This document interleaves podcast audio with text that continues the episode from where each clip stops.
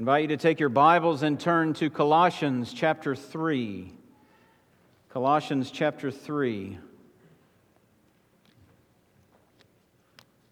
We continue in our study called One Anothering. If you don't have a Bible and need one, there should be a Bible in the pew, the rack in the pew in front of you. And Colossians chapter 3 is on page 984 of that Bible. And we will read just one verse Colossians chapter 3, verse 16. This is what the Lord says through the Apostle Paul. Let the word of Christ dwell in you richly, teaching and admonishing one another in all wisdom, singing psalms and hymns and spiritual songs with thankfulness in your hearts to God. Let's pray.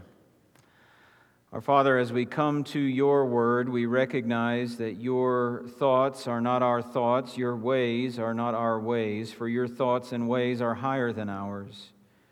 Your words are not like our words. Your words have absolute authority and are absolutely true in any and all circumstances. And so we pray now as we look to understand and apply your words that your Spirit will help us to do so. I pray that you will fill me with your Spirit as I speak, and that your Spirit will work in all of us as we hear and that we would not be hearers only of the word, but we would be doers as well. And we pray it for the sake and in the name of Jesus Christ our Lord. Amen.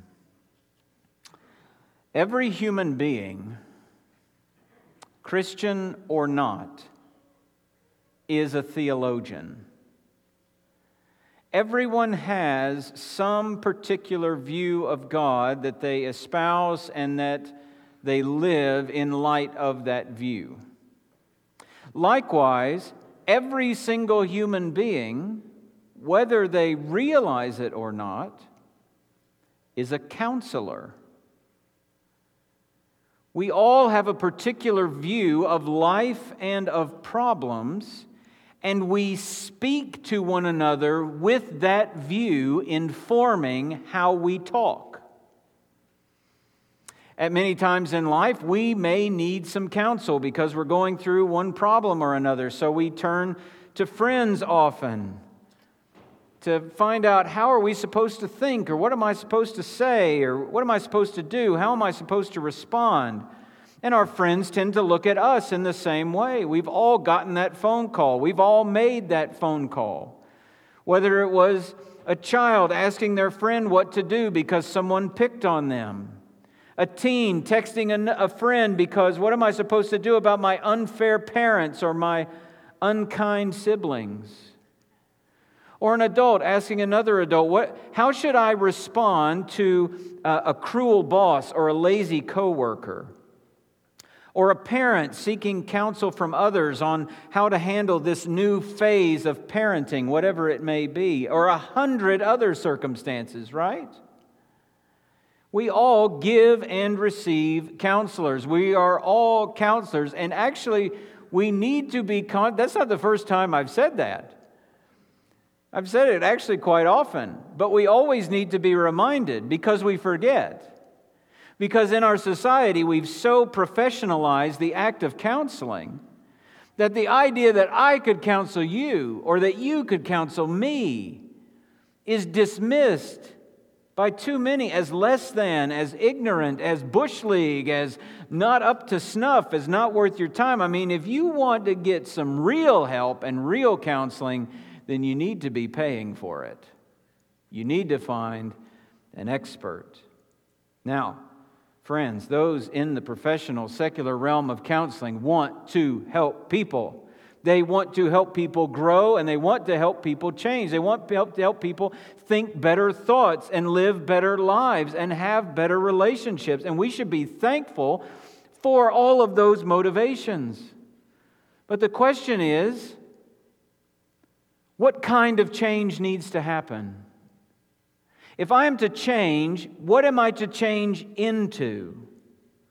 What are the better thoughts I'm supposed to think? What is the better life? What does a better relationship look like? And the answer to those kinds of questions can really only come from one of two places. It can either come from human thinking or from God's revelation. You see, when a paid counselor meets with clients, when a psychotherapist meets with patients, when a biblical counselor meets with someone in crisis, when a pastor sits down with those in need, when your friend calls you for help, it's either man's agenda or God's agenda. And the Christian conviction is that because God created us, because God understand, because God created us, God understands humanity best. And because God understands humanity best, He understands the design for humanity best. And God's revelation, what He has given to us, is sufficient for all of life and godliness. So God's agenda must be our agenda in our lives, in our problems, and when we seek to help one another in problems. And Colossians 3:16 is critical to help us to know what that looks like. Let me read it again. Let the word of Christ dwell in you richly, teaching and admonishing one another in all wisdom, singing psalms and hymns and spiritual songs with thankfulness in your hearts to God. Now, Paul is in the midst of what I would label a put off, put on section of this letter. All right? If you were to ask Paul what it means to live the Christian life, he'd probably begin, as he does here at the beginning of chapter 3. If then you have been raised with Christ, seek the things that are above, where Christ is, where Christ is seated at the right hand of God. Set your minds on things that are above, not on things that are on earth. Well, what does that look like, Paul? Well, he gets to that in verse 5. Put to death, therefore, what is earthly in you sexual immorality, impurity, passion, evil desire, and covetousness, which is idolatry. And he goes on. He's saying, Put these things off, put these things to death, put these things away. And then in verse 12, he changes gears to putting on. What are we to do instead of doing that? Put on, then, he says, as God's chosen ones, holy and beloved, compassionate hearts, kindness, humility meekness, and patience. And he just goes on. And part of this putting on section is verse 16 that as believers in Jesus, we are to put on a different kind of relationship, a new relationship with the Word of God. The Word of God is to have a unique place among us and in us. And so I want us to look at this one verse, actually, only the first half of the verse, under two headings. First is the place of the Word. The place of the Word. Now, Paul calls it the Word of Christ. Now, that's a unique phrase. You can read the Bible from cover to cover, and you should, and you know what you won't find anywhere else in the Bible? That phrase, Word of Christ, used like this are these, is this a word about Christ? Are these the words spoken by Christ? What, what, what is this? Well, when you think about what Paul is doing in the letter, it helps us settle what he means by word of Christ. You see, Paul's writing to a church in a city where Greek philosophy and Jewish legalism and ceremonialism are all the rage. And the influence of those things is twisting the gospel. It's distorting the truth of who Jesus is and what he's done. You see, these false teachers are claiming that Jesus isn't enough, that you need more than Jesus to be right with God. You need something, in fact, that's a little bit better. You need some special knowledge. You need particular kinds of obedience. You need to observe certain rituals. However, as Paul wants them to know and wants us to know, salvation is by faith alone in Christ alone. Friend, if you don't know that truth this morning, hear me. Those around you would seek with good intentions to have you try to find a right relationship with God in some other way. If you'll just be in church more, if you'll just read the Bible more, if you'll just do this more or do that more, if you'll just be a better father, if you'll be a better husband, if you'll just X, Y, Z, if you'll just give more. And there's nothing wrong with any of those things, but there is no good thing that we can pile on top of another so that we can climb our way to heaven on a ladder of our own making. We cannot make ourselves right with God. And when we say you must believe in Jesus and, and you put anything in that blank, you are saying that you must contribute something to becoming right with God. Jesus and obedience, Jesus and a ritual. Quite frankly, friends, in our area, there are places this morning where they would say faith in Jesus and baptism. Baptism is a testimony of our faith in Jesus. It is a picture of the death, burial, and resurrection of Jesus and our only hope in the death, burial, and resurrection of Jesus. It is faith alone. Oh, it's a good work, but we're saved by grace through faith and not of works. It's commanded, but it cannot save you. Only the blood of Jesus, applied by the Spirit of Jesus, saves us.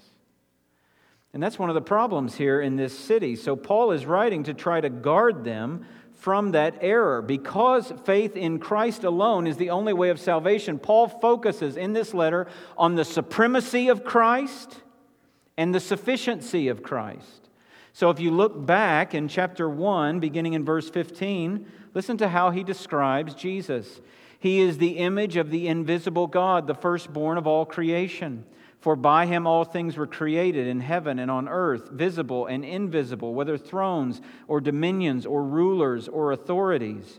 All things were created through him and for him, and he is before all things, and in him all things hold together. And he is the head of the body, the church. He is the beginning, the firstborn from the dead, that in everything he might be preeminent.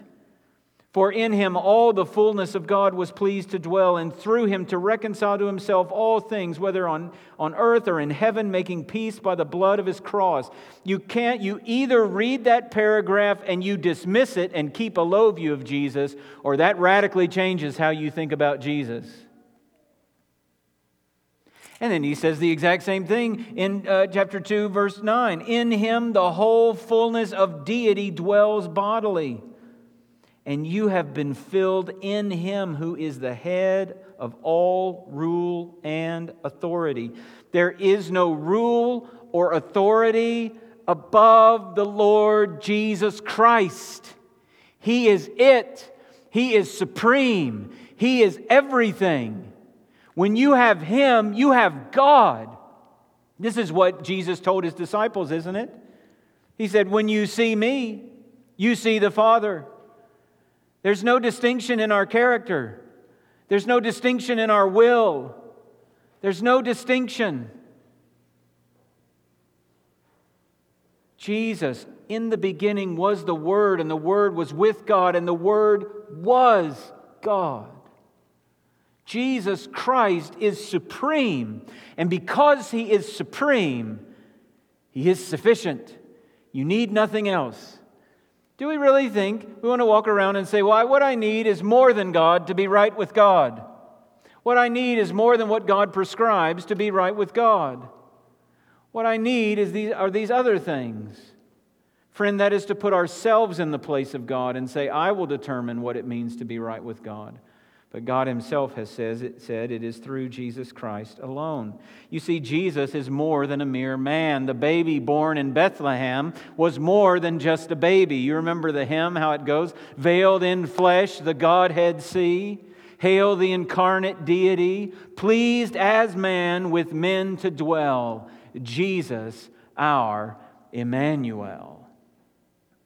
That is who Jesus is. And that's why Paul uses this phrase in this letter word of Christ. When he says that, do you know what he means? Word of God. He is seeking to elevate the thoughts of the people in the Colossian church so that when they hear word of God, they think word of Christ.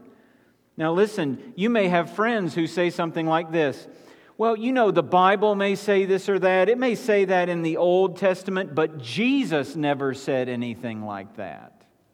Meaning that it's not in the Gospels written in red, right? That's what that means typically. But in those moments, friends, I want you to remember Colossians 3:16.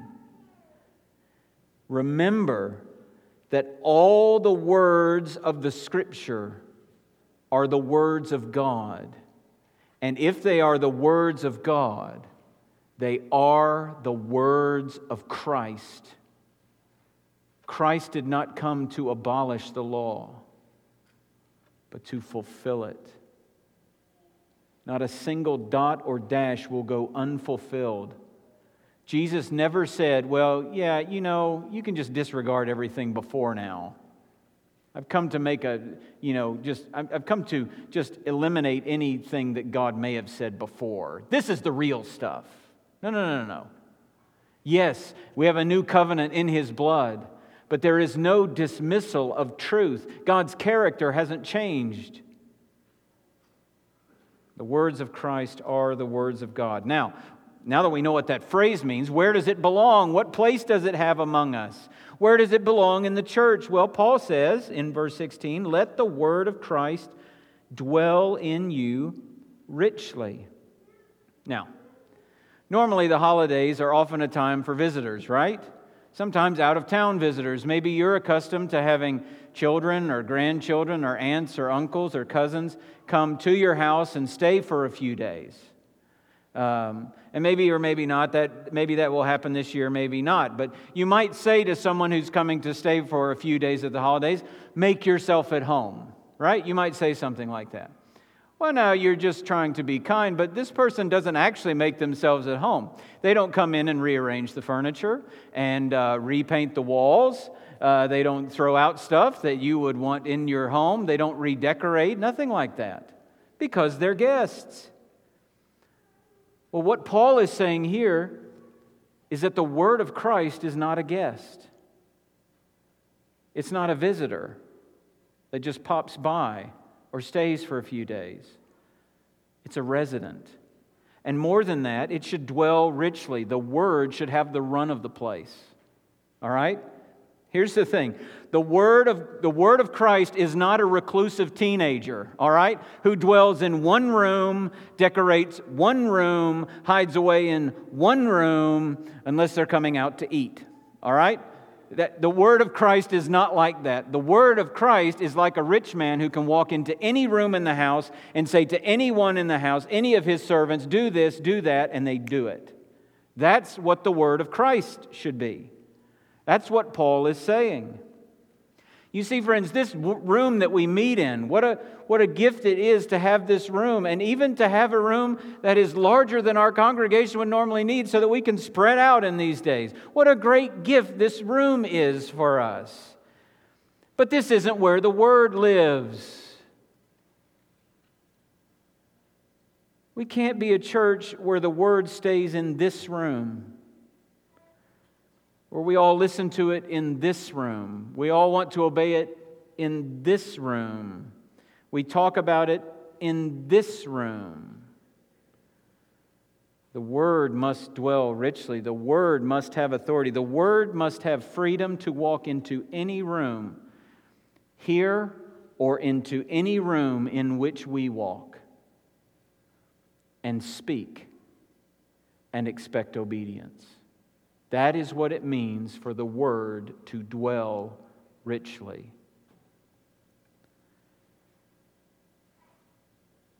Now, this is written to the church as a whole, is right? You can't see it, but the you there is y'all. So it's let the word of Christ dwell in y'all. All right? That's what he's saying. But here's the reality the word of Christ can't dwell in y'all unless it dwells in you. There's not some magical, mystical way that the Word of Christ will have authority over the whole church if it does not have authority in each of our lives. We cannot pretend that bending the knee together to it is enough. Every one of us in each day must bend the knee to what the Lord says through His Word. And the question is does it? Does the Word richly dwell in you? Does the Word of Christ have the freedom to walk into every room of your life and speak with authority? Do you receive and obey it as the good word, the words of a good and perfect Father who loves you, or do you balk at it as if it were a slave driver who wants to run and ruin your life? The word must be able to tell us say this, do that, respond this way, think that way. Let the word of Christ dwell richly in you. That's the place of the word. Secondly, what we see is the pattern of word ministry. The place of the word and the pattern of word ministry. Paul doesn't just tell us that the word should dwell richly, he tells us what it means for that to actually happen in the participles that follow the command. So look at verse 16 again. Let the word of Christ dwell in you richly. There's the command. And here are the participles that explain what that looks like, Te- where that happens teaching and admonishing one another in all wisdom, singing psalms and hymns and spiritual songs with thanksgiving in your hearts to God teaching, admonishing, singing, all parts of the word dwelling richly in us. Now, I want to be an honest preacher here and say, we're not going to talk about singing. Okay, we're not even going to get all the way to singing today. We, but I will say this it is sweet and encouraging and soul enriching when the word of Christ shapes our singing. Not just what we sing, but how we sing. I heard the richness this morning.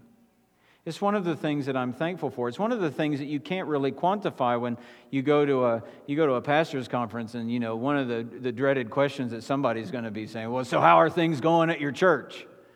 Well, I mean, I answer the same way all the time. Well, there are people sinning, there are people suffering, there are people growing, there are people uh, so, struggling to grow.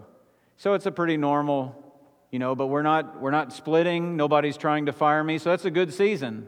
We're doing all right. But the season, the ministry is the same. Even, I mean, I, I, don't want to unfairly focus on only the great things that are happening. I don't want to only focus on the struggles. They both happen in every season of life and in every season of ministry. But one of the things you can't quantify is when somebody says, Well, how are things going at your church? Well, you should really hear us sing. But I'm telling you, that's one of my answers. How are things going? Well, if you had heard us sing 11 years ago and you heard us sing now, I think you'd be able to hear a difference. Not just in decibel level, not just in melodic ability, but in richness it's one of the things I thank God for. My focus this morning, though, is on the teaching and admonishing. These are two sides of the coin that we call biblical counseling. They're things that Paul does in his own ministry. If you turn back to chapter 1, verse 28, he says it Him we proclaim, warning everyone and teaching everyone with all wisdom that we may present everyone mature in Christ. That word warning in the ESV is the exact same word that's translated admonishing in Colossians 3:16. All right? So what he's saying is, I admonish and teach, You should admonish and teach. This is the pattern of word ministry. He hands the mantle of ministry not simply to the pastors, not simply to the elders, not simply to some subset of gifted people. He hands it to the church. And he says, teaching and admonishing one another. So, the first side of this coin of counseling, if you will, is teaching. Okay, teaching. Now, every Christian does not have the gift of teaching, right? We would all recognize that. Some of you, if I said who does not have the gift of teaching, some of you would very quickly raise your hand. That's me. Please do not call me up to say anything uh, that, because I, I uh, uh, uh and that's the kind of answer you would get, right?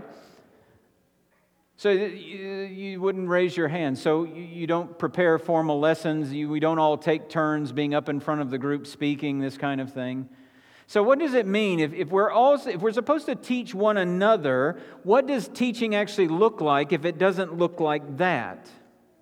Well, this kind of one another teaching is something that happens in our conversations conversations about life, conversations about the issues of the day, conversations about problems.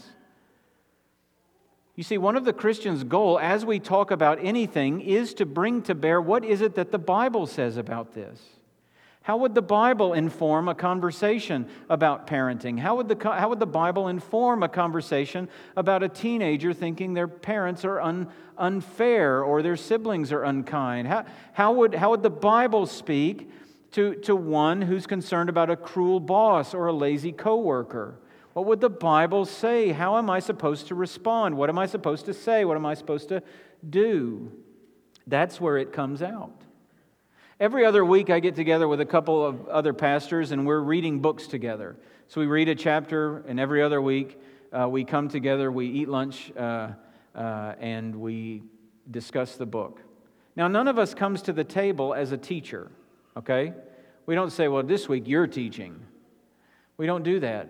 But, but all three of us at, at separate times have said how much we have learned from those lunches from those conversations about the Lord's Word and about the Lord's work.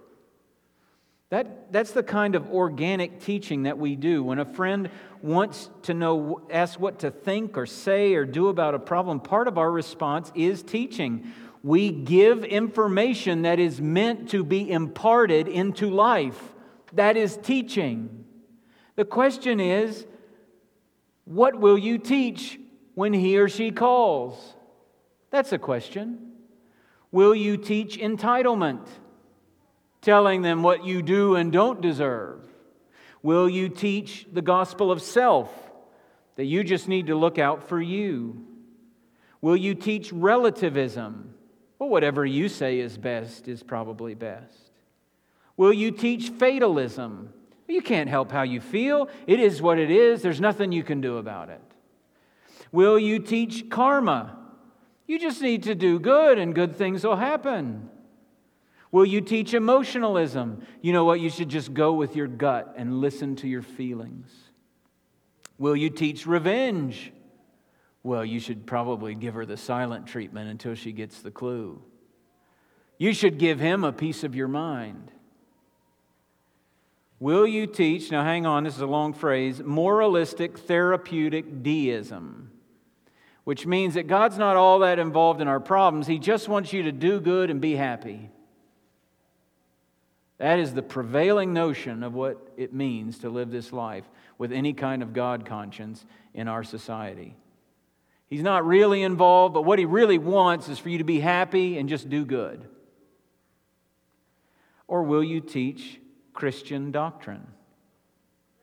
Will you teach that God has purposes in our pain and we should pursue them? That we're not to repay evil for evil, that we're to die to ourselves, that we're to trust and obey, and so many other things that the Bible would say to us. Here's the fact of the matter, all right? When that friend calls, you will teach something. If you respond at all, you will teach something. The question is, Will the word of Christ dwell in you richly as you teach? Or will it be like the word of Christ is just a visitor you allow to stop by when it's convenient for you? Teaching. Teaching. The other side of the coin is admonishing. He says, teaching and admonishing one another in all wisdom. This is, this is still a kind of instruction, but it's a particular kind of instruction. It's meant to correct wrong thinking, it's meant to correct wrong behavior, it's meant to set us right where we've gone wrong. You see, when we're in the midst of problems, do you know that one of the things we can lose very quickly is right perspective and right thinking? Because if you imagine going to an IMAX theater, which I don't know if any of them are currently open, but you know you have these 3D IMAX theaters and they've got this whole wall, you know, this whole wall of screen. It's like it's engulfing you, right?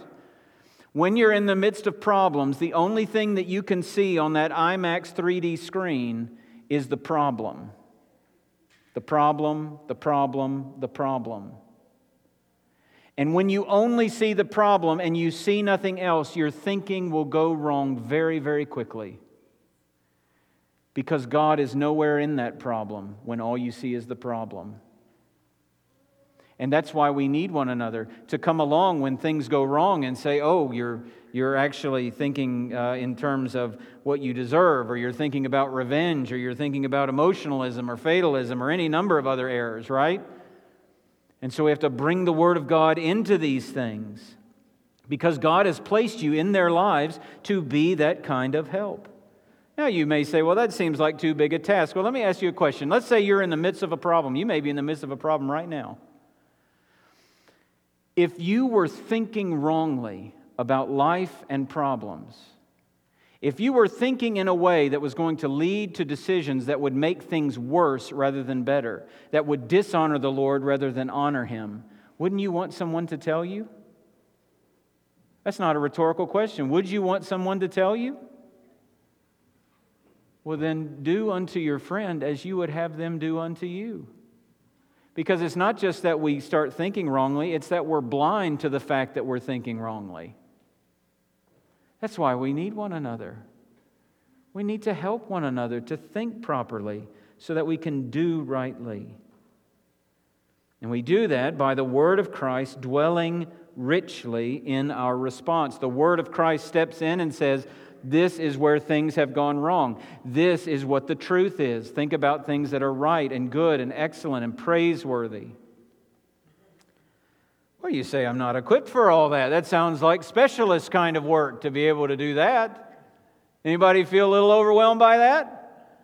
Feel like, well, how is that supposed to happen? Well, shouldn't we just get a specialist in? Shouldn't I just have your number on speed dial, Toby? Isn't that how this should happen? Well, actually, no. Let me answer that idea of it just being too big a task of not feeling equipped with four things. First, this command is general. This isn't a command to the specialists in the congregation. This is a command for every Christian to be involved in teaching and admonishing one another in relationship with one another. Second thing, your friend is going to involve you in the problem whether you're equipped or not. Do you know that? They don't call you up, and the first question is So, how many, uh, how many training classes have you taken before I ask my question? They don't do that. They call up, they say, Help. So, your friend is not going to respect your I'm not equipped enough there. They're just going to call you anyway. The third thing, it's interesting. In Romans chapter 15, Paul writes this to the church in Rome. I myself am satisfied about you, my brothers, that you yourselves are full of goodness, filled with all knowledge, and able to instruct one another. That word instruct there is the same word we get admonish from. Did you know that when Paul wrote those words, he had never been to Rome? He had not seen or met these people, he hadn't trained them. All he knows is that they are Christians, they have the Spirit of God, they have the Word of God, so he is confident that they are full of goodness and knowledge and able to do this. They are able to do this. The last thing I would say is if you do want to be trained more, then you need to sign up. We have a partnership with Rod and Staff Ministries. You need to sign up for the next class. If you have never taken any kind of class before, semester one will be on Tuesday nights. It'll actually be down in New Whiteland. If you've taken the first class and you want to take more, it will be here. If you want to wait until it's here, it will start in the fall. And if you want to do some reading until then, let me know, and I will help you get started on thinking about these things.